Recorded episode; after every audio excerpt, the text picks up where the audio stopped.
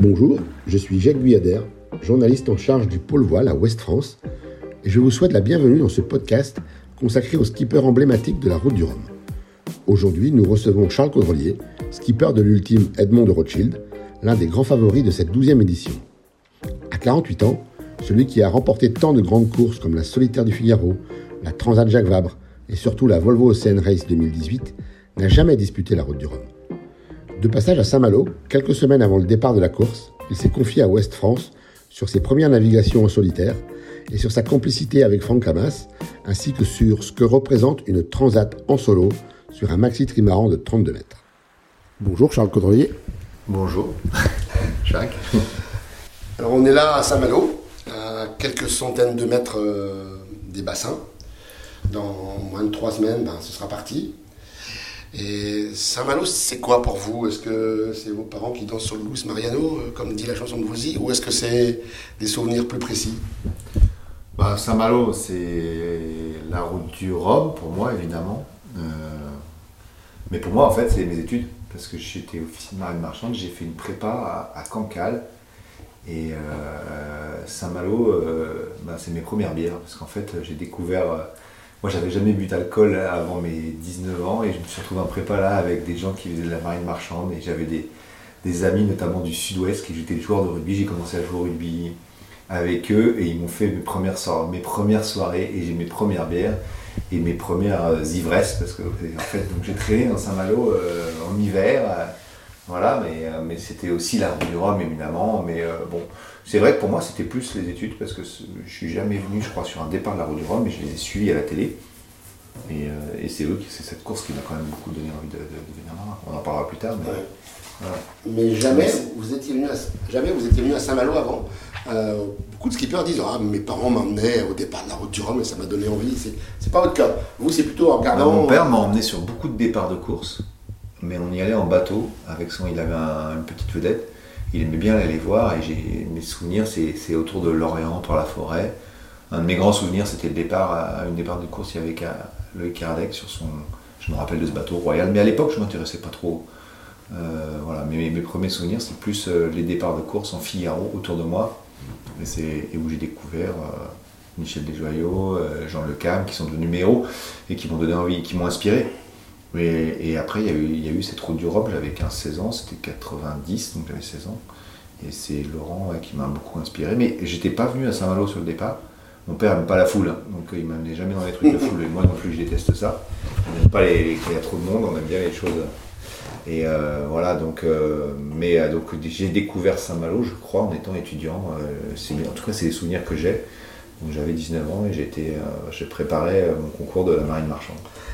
Et donc la Route du Rhum, le souvenir le plus marquant pour vous, c'est l'arrivée de Laurent Bourgnon, c'est ça ? Non, c'est le départ. Le départ. C'est, euh, j'ai tout en mémoire, hein. J'ai cette image, il est, à l'époque il barrait sur son flotteur, il a sa veste musto, je me rappelle très bien, bleu, blanc, rouge, et, et je commence à m'intéresser à la voile et il m'a inspiré, quoi. C'était quelqu'un de très charismatique.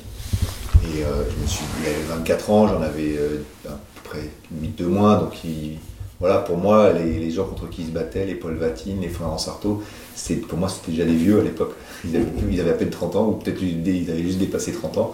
Je me rappelle très bien, je me dis, je, j'espère que je serai sur le départ de la Route du Rhum un jour. Je veux faire ça et j'espère que je ne serai pas aussi vieux que... Je crois qu'à l'époque, c'était Alain Goutier, qui ou à Florence, et Paul Vatine, tu vois, qui avait quelques années de plus que lui. Hein. Donc, euh, ouais, bah voilà, et vingt-quatre ans, et aujourd'hui, j'ai le double de l'âge de Laurent quand il a fait sa première Route du Rhum, et moi, ça, je suis dix-huit sur la Route du Rhum. Donc l'histoire est marrante. Et j'ai et toujours voulu faire cette course. Et Laurent Bourgnon, vous l'avez rencontré après, vous l'avez croisé, ça a été...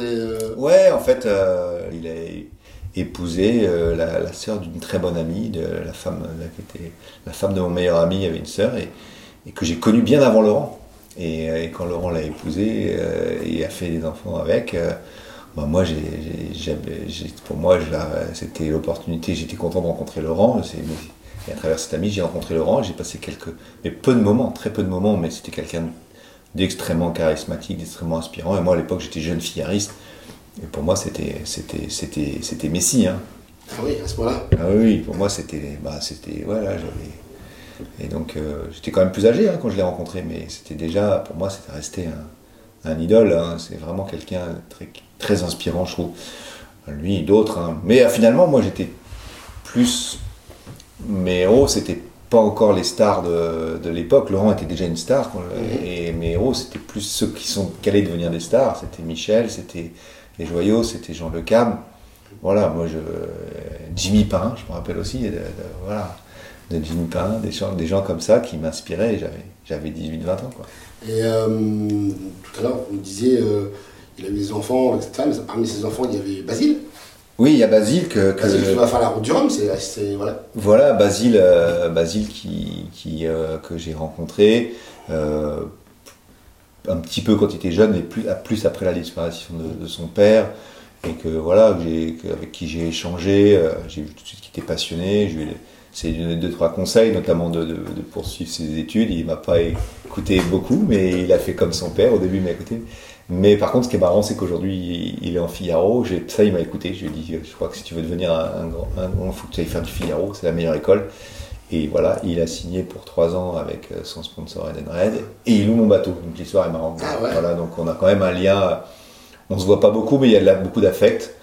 Votre marque de fabrique pendant longtemps, c'est, au tout début de votre carrière, c'était le Solitaire. Parce que c'est là que vous vous êtes euh, distingué principalement avec une, une victoire en deux mille quatre, c'est ça ? Oui. En deux mille quatre en Solitaire. Euh, et puis depuis finalement presque quinze ans, plus, plus, plus de quinze ans, vous n'en avez pas plus jamais fait de Solitaire. Vous vous êtes un petit peu euh, démarqué par justement les courses en équipage, comme leader ou comme second. Mais, et là vous revenez, reprenez un, vous reprenez un peu de, de Solitaire. Est-ce que, est-ce que c'est comme le vélo, ça ne s'oublie pas le Solitaire ?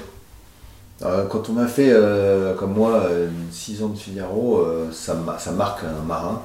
Euh, ça le forme, et c'est, je pense que le Figaro reste la meilleure école, et je dirais presque la course en solitaire la plus dure à gagner, je trouve, parce qu'il ouais, y a beaucoup de bateaux sur la ligne de départ, donc c'est ancré en moi. Euh, j'ai toujours aimé le solitaire, j'ai, j'ai, comme je raconte souvent, parce qu'en ce moment, le, voilà, j'ai l'impression de me répéter, mais, mais c'est toujours la même histoire, pour comment j'ai démarré la voile, et moi c'était, je voulais faire du solitaire, je, je volais des bateaux la nuit à, à des copains de mes parents ou à mes parents, sans leur dire, je disais que j'allais dormir à bord et je partais en mer une heure, deux heures, au début, trois heures, en essayant de ne pas me faire euh, choper par mon père, et je voulais faire du solitaire. Et ma première course en tant que barreur, je l'ai fait en solitaire, et ma première nave de nuit, course en, de nuit, ou ma deuxième, je crois que je l'ai faite en, en solitaire. Et, euh, et j'ai toujours été très à l'aise dans cet exercice, presque plus à l'aise qu'en solitaire, je, qu'en équipage, je me suis toujours très bien senti, j'ai toujours eu aussi... Euh, j'aimais beaucoup les manœuvres, euh, j'aimais beaucoup la gestion complète mmh. du bateau, et ça m'a toujours plu, et, et j'étais euh, bien meilleur en solitaire qu'en équipage. Après la vie m'a, m'a tourné vers l'équipage, et je, je... mais ça n'a pas été facile pour moi au début, justement parce que euh, j'étais vraiment une âme de solitaire, et j'avais du mal à, à me, par exemple sur la Volvo, pas mal, j'avais du mal à me concentrer seulement sur ma tâche, j'aimais bien avoir une vision complète, mmh. c'était très difficile pour moi de, de me spécialiser, de le laisser de côté.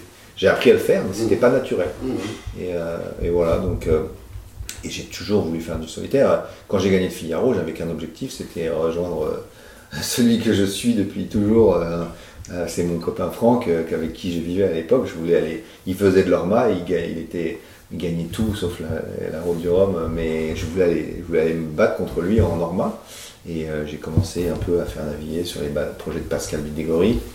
Euh, donc populaire, et puis après euh, ça s'est un peu cassé la gueule, et quand tous mes copains qui gagnaient le Figaro cherchaient à faire le Vendée Globe, moi je cherchais à faire du multicoque, le timing n'était pas bon du tout. Mmh.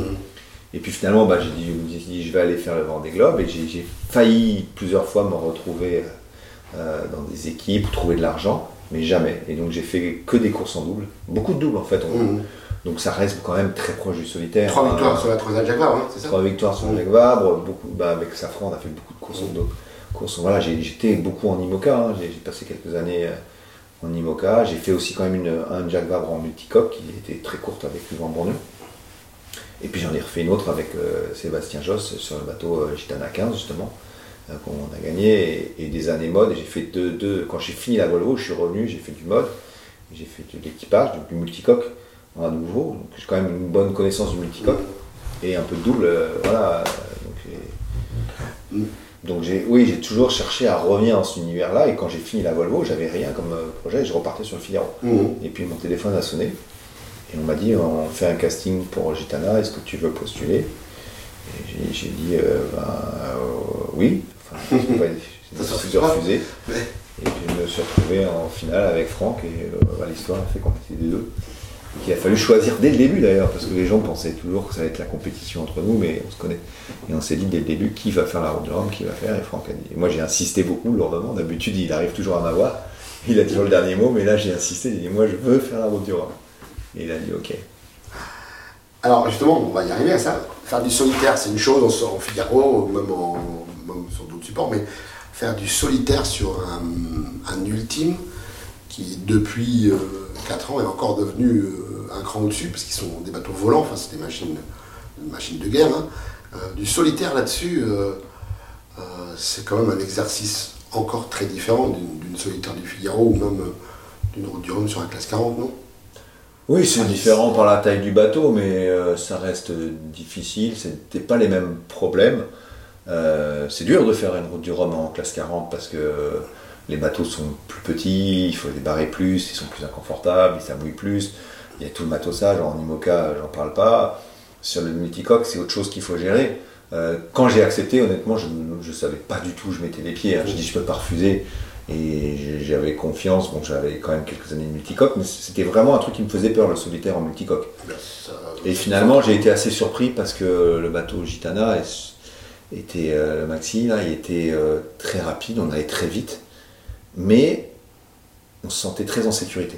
Alors, il faut faire attention, c'est un faux sentiment de sécurité, c'est un peu comme une voiture quand tu roules à deux cent cinquante kilomètres heure.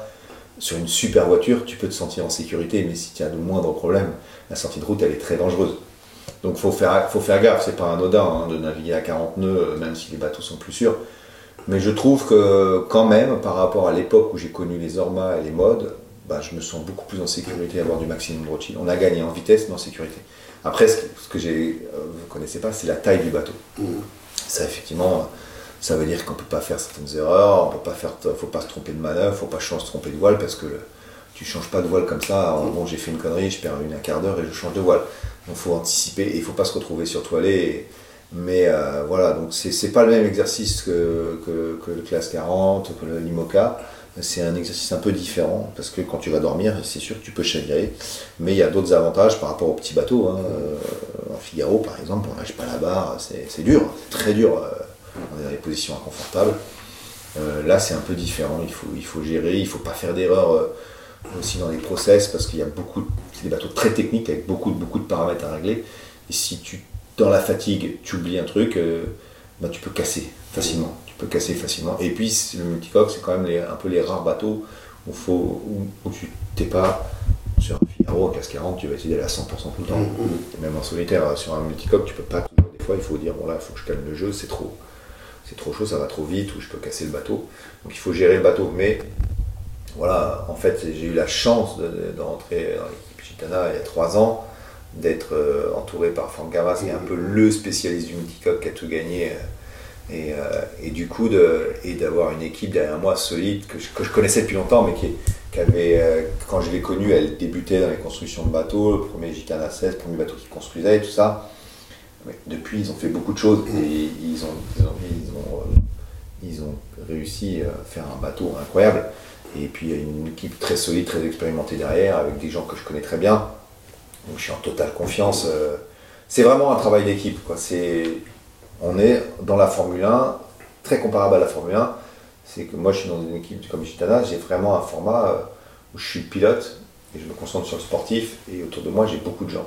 À moi de, de, de leur donner les bonnes inputs pour progresser, mais, euh, mais je, je suis dans le cadre bah, parfait, quoi. Je suis chez Mercedes, je suis chez Red Bull, j'espère aujourd'hui, et voilà, et, et je suis super bien entouré, et, et la victoire, euh, sur, sur euh, toutes les victoires qu'on a faites, c'est vraiment des victoires d'équipe. Nous, sur l'eau, il faut qu'on rende une copie euh, propre, mais euh, la, la copie, euh, le bateau, le potentiel du bateau, il est essentiel. Mais euh, à trois semaines d'un départ, où il y aura un coup de canon le six novembre à treize heures deux, il y a, il y a un peu d'appréhension quand même, de se dire, bon, là, ça y est, je suis devant, devant le mur. Bon là l'appréhension elle est plus sur les quelques choix, j'ai encore deux, trois petits choix à faire, des, des, des petites optimisations et en même temps je me réconforte en me disant que euh, bah, le bateau avant ou après il est déjà, euh, voilà je me suis confronté à la concurrence et, et le bateau va bien, je veux dire, là, j'ai, euh, je suis à l'aise sur le bateau, Et donc, euh, ouais, finalement, la pression va monter parce que la, mais la pression, c'est l'enjeu. C'est pas tellement. Euh, ouais, c'est que je fais partie des écuries, des équipes qui visent la victoire. Donc, la pression de l'enjeu, elle est là. C'est nos Jeux Olympiques. Et, et là, on veut tous la médaille d'or. Donc, euh, il y aura de la pression. Euh, maintenant, j'ai plus, je dirais, je me suis mis tellement de pression sur la Volvo, sur la, dans ma jeunesse. Je sais que j'en aurais quelques jours avant, mais j'ai plus envie de vivre ça. Et j'en plus, c'est, c'est donc euh, voilà, j'aurai de la pression parce que je veux bien faire, mais j'ai pas peur d'y aller. Je me sens très à l'aise sur mon bateau. Euh, enfin, je, je, je, quand je pars en solitaire sur le bateau, j'ai, j'ai pas peur. Je suis pas, voilà, j'ai, j'ai juste peur de pas bien travailler, de pas bien, de pas donner la bonne copie, de pas, voilà, de pas faire gagner euh, le bateau pour l'équipe et pour moi. Évidemment, je vais accrocher cette course à mon palmarès, comme tous mes concurrents. On a tous une histoire forte avec la Route du Rhum, que ce soit Armel, on connaît l'histoire, euh, la dernière, la dernière fois, la fois d'avant, c'est, c'est sûrement, il a sûrement très envie d'y aller. Euh, François, il, a, il, a, il, a, il s'est passé devant son nez, et Thomas, et c'est la grande course qu'il aimerait gagner en solitaire, et après, dans les, et voilà, Francis, euh, ils ont, après, les autres équipes ont des bateaux quand même plus anciens, et ils ne jouent pas dans, forcément de la même façon la course, mais tout le monde a envie de la, la gagner ou de la regagner. Hein. Alors tout à l'heure, vous parliez de, de Franck Cammas, ça vous avait un peu aidé quand même à, à appréhender l'écurie, euh, euh, le bateau, enfin c'est le roi du, le roi du multicoque en France. Euh, bon, Franck Cammas vous a laissé un peu le champ libre là, euh, puisque c'était votre tour de faire la Route du Rhum, comme c'était, vous venez de le dire. Est-ce que vous êtes libéré de Franck Cammas ou est-ce que vous êtes orphelin de Franck Cammas? Bah non, on n'est pas, je suis pas orphelin parce que euh, bah, tu vois, il y a une heure je parlais encore avec lui de, des choix, il est toujours là pour m'aider, euh, de toute façon dans toute ma carrière, euh, et que ce soit lui ou moi, on, s'est toujours, on a toujours échangé sur nos projets, euh, euh, voilà, il a, il a eu beaucoup de projets très techniques, donc euh, là on est sur un projet technique, moi j'ai fait beaucoup de monotypes finalement, euh, donc j'étais pas aussi technique que lui, et puis on sait qu'il a des qualités mais, dingues, il a fait construire je sais pas combien de bateaux, et il a toujours fait des bateaux meilleurs que les autres. Donc c'est une chance inouïe de l'avoir à mes côtés et j'essaie de le conserver parce que bon, le bateau, on continue à le développer. Hein. Là, on a la Route du Rhum, mais on l'a beaucoup développé cette année et on va le développer encore. On a encore plein d'idées l'année prochaine. Euh, on aurait, il y a des idées qu'on aurait bien aimé avoir sur le, la Route du Rhum, on n'a pas osé, en, mais on les aura l'année prochaine. Et euh, donc, euh, il faut continuer à évoluer parce que, ben, mine de rien, il y a quatre bateaux qui sont de nouvelle génération, qui, ont, qui sont plus jeunes que les nôtres. Hein. Donc, euh, notre bateau, heureusement, avait un... je crois, un coup d'avance sur les autres dans, dans sa génération, donc il est encore, encore, bah, encore là, une référence, hein. Mais la concurrence progresse et il faut évoluer.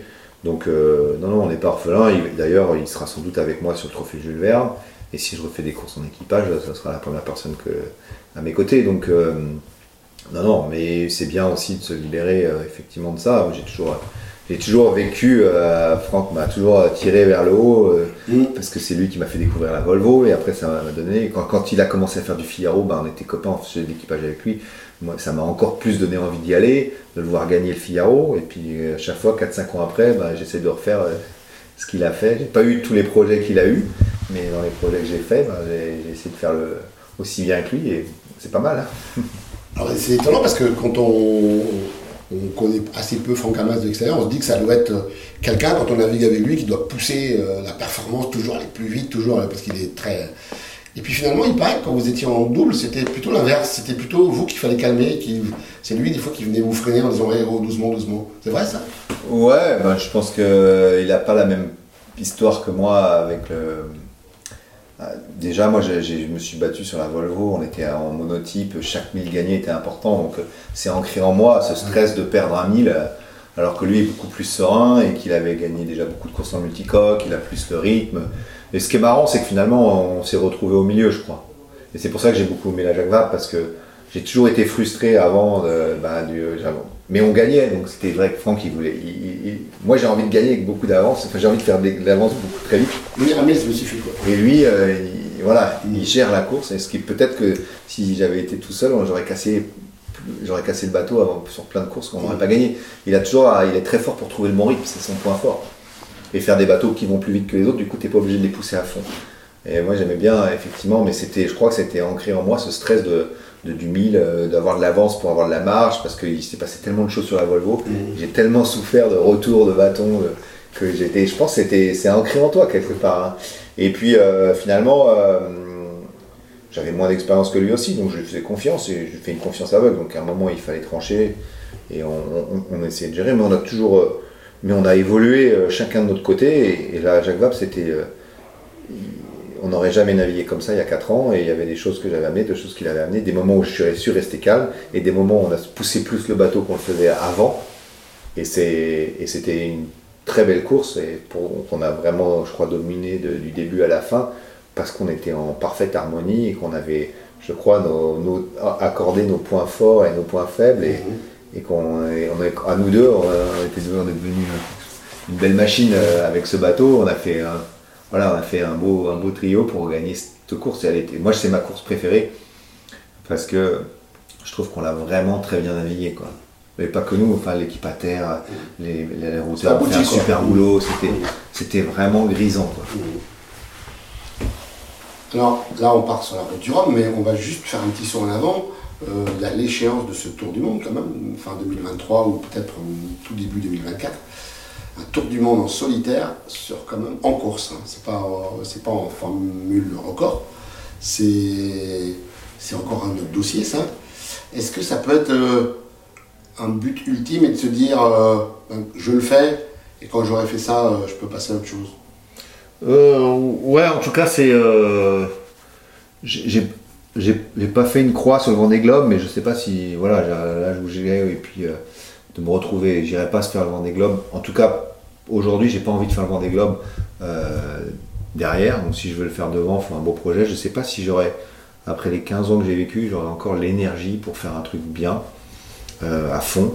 Euh, bon, après, je sais pas, on évolue. Hein. Je, je, je, je, on est plein de choses que j'ai dit que je ferai plus et que je refais. Donc, euh, mais euh, en tout cas, ça sera un peu mon Vendée Globe, quoi. Mm-hmm. Si aujourd'hui, euh, j'aurais jamais rêvé, cette course, elle n'existait pas et non. J'aurais jamais imaginé la faire. Donc, si je fais ça en multicoque, déjà, ce sera pas facile de le refaire deux fois plus lentement en monocoque.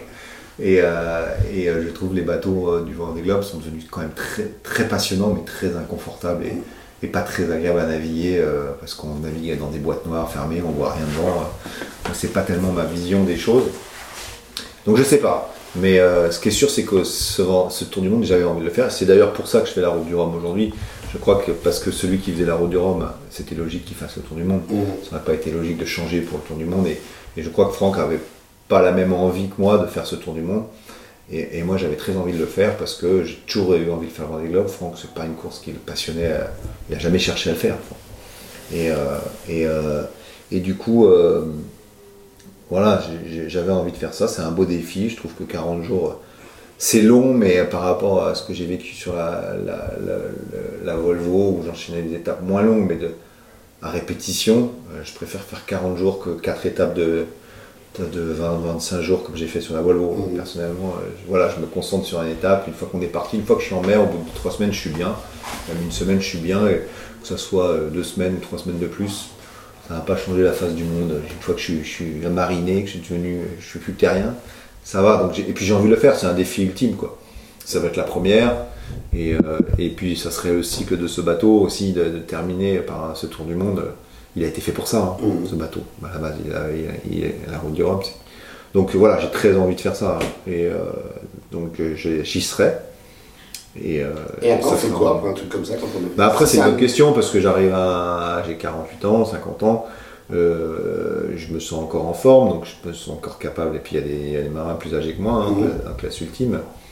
Mais, euh, mais après, c'est une histoire d'envie, je sais pas. Mmh. En fait, je sais pas où j'en serai. Mmh. Je vois euh, comme ce Tour du Monde a marqué François, hein, ce record. Mmh. Après ce record, deux ans après, il n'avait pas envie de faire une transat, tu vois. Mmh. Donc, euh, mmh. tu te dis que quelque part, ça ne doit pas être anodin. Mmh. Euh, donc, euh, donc, moi, j'aurais fait, euh, j'aurais enchaîné quatre Tours du Monde. Euh, je sais pas si l'envie sera encore là. Je ne pourrais pas répondre. Après, euh, ce qui m'intéresse aussi dans ces bateaux, c'est la technique. Euh, ce qui m'intéresse, c'est transmettre. Ça, j'ai toujours aimé. Ouais. Oui, donc, ça peut être aussi de transmettre à, voilà, aujourd'hui je suis entouré de Morgan, euh, et Morgan il a envie aussi de faire du solitaire sur ce bateau, et, et de transmettre à Morgan et de construire un nouveau bateau si un nouveau bateau il y a, parce que si on repartait pour un cycle, mm-hmm. peut-être qu'il y aura un nouveau bateau, on verra comment sont les performances de Gitana, mais euh, voilà, les, les, les nouvelles plateformes on, on vont peut-être devenir plus performantes que nous, je ne sais pas encore, mais en tout cas, la tech- ou de faire évoluer ce bateau, parce que je pense qu'il est encore... Euh, beaucoup. On peut encore beaucoup le faire évoluer, on a plein d'idées. Donc, euh, transmettre. Transmettre, ça ne me dérangerait pas. Je crois que je n'aurais pas de mal. Après, c'est difficile hein, quand tu as été euh, voilà, euh, dans, dans ta carrière, oui. Tu as toujours enchaîné, de te dire maintenant c'est fini. C'est, c'est, c'est, enfin, c'est accepter de vieillir, hein, clairement, de, d'être un peu à la retraite, d'être mis de côté, et c'est pas facile. Euh, maintenant, moi, d'être sur le devant de la scène, ça ne m'a jamais euh, fasciné. Donc, je pense pas. J'ai l'impression que je n'aurais pas de mal à faire cette transition. Je sais pas si j'arriverai du mal à lâcher le guidon. Je... Il y a plein de choses, et puis ça dépendra aussi de ce que me propose Gitana. Peut-être évidemment, voilà, maintenant. L'idée, c'est que la transmission, c'est quelque chose d'ancré dans la, dans la famille, mmh. encore plus en ce moment, avec les filles qui, qui ont des filles d'Ariane de Rothschild. Qui... Donc c'est, c'est quelque chose de, d'ancré. Ça fait partie des choses qu'on avait anticipées d'ailleurs dès le départ, hein, avec, euh, quand j'ai été embauché, de me dire il y, a, il y a un cycle, et après le cycle, ça sera. Peut-être vous continuerez ou alors vous transmettrez. Mmh. Et, euh, As- moi, inspiré comme, comme, comme Bourgnon a été inspirant, quoi. Inspiré quelqu'un. Bah, si je peux faire aussi bien que Laurent, bah, Laurent il m'a inspiré. Moi, ce que j'aimerais aussi, c'est, c'est euh, transmettre, quoi. Ouais. Et, euh, ouais. C'est pas la même chose. Euh, mais la technique me passionne, ces bateaux me passionnent. Et, euh, et voilà, donc euh, je... aujourd'hui, j'ai, je, j'ai... il y a quatre trois ans, tu m'aurais posé la question, j'avais vraiment moins envie de naviguer après la Volvo, j'étais, ouais. je savais pas comment. Je me souviens que c'était un peu. C'était un peu dur parce que dur, ouais. euh, de trouver un projet qui me motivait, et puis ce projet, je l'avais pas prévu. Et il est arrivé, et, et, et puis et dès ma première navigation, ça a été la révélation. J'ai dit, mais là, je, je revis à mes premiers amours, je reprends du plaisir. J'aime ce bateau, j'ai envie de naviguer sur ce bateau, je suis bien sur ce bateau. Et ça a été une évidence, quoi. Euh, alors que je ne savais pas trop et je ne m'y attendais pas, enfin j'étais un peu surpris. Mm. Je ne savais pas où je mettais les pieds, je me disais est-ce que je vais être capable de faire du solitaire sur ce bateau-là, ça me faisait... Le multicoque en solitaire, ça m'a toujours attiré, mais ça m'a toujours fait peur. Et, euh, et finalement, bah, je me suis tout de suite adapté. Et, et voilà, donc euh, on verra, mais euh, en tout cas, c'est sûr que j'ai pas... En, voilà, en, de toute façon, il ne me reste pas vingt ans de carrière devant moi, euh, en tout cas au top niveau. Après, euh, je peux faire des courses, je peux faire, il y a plein de choses à faire. Il y a, c'est pas que la performance, le bateau. C'est, c'est Francis Joyon a gagné la Route du Rhum à soixante. Et Francis Joyon donne de, tous de l'espoir. Mais euh, je pense que Francis Joyon n'est pas forcément comme tout le monde. Bah, écoutez, merci beaucoup, Charles Caudrelier, et puis ben, bonne, bonne route, bonne mer. Ouais, merci. Retrouvez cet épisode ainsi que nos autres productions sur le mur des podcasts et aussi sur notre application Ouest-France. N'hésitez pas à nous mettre cinq étoiles si vous avez aimé ce programme.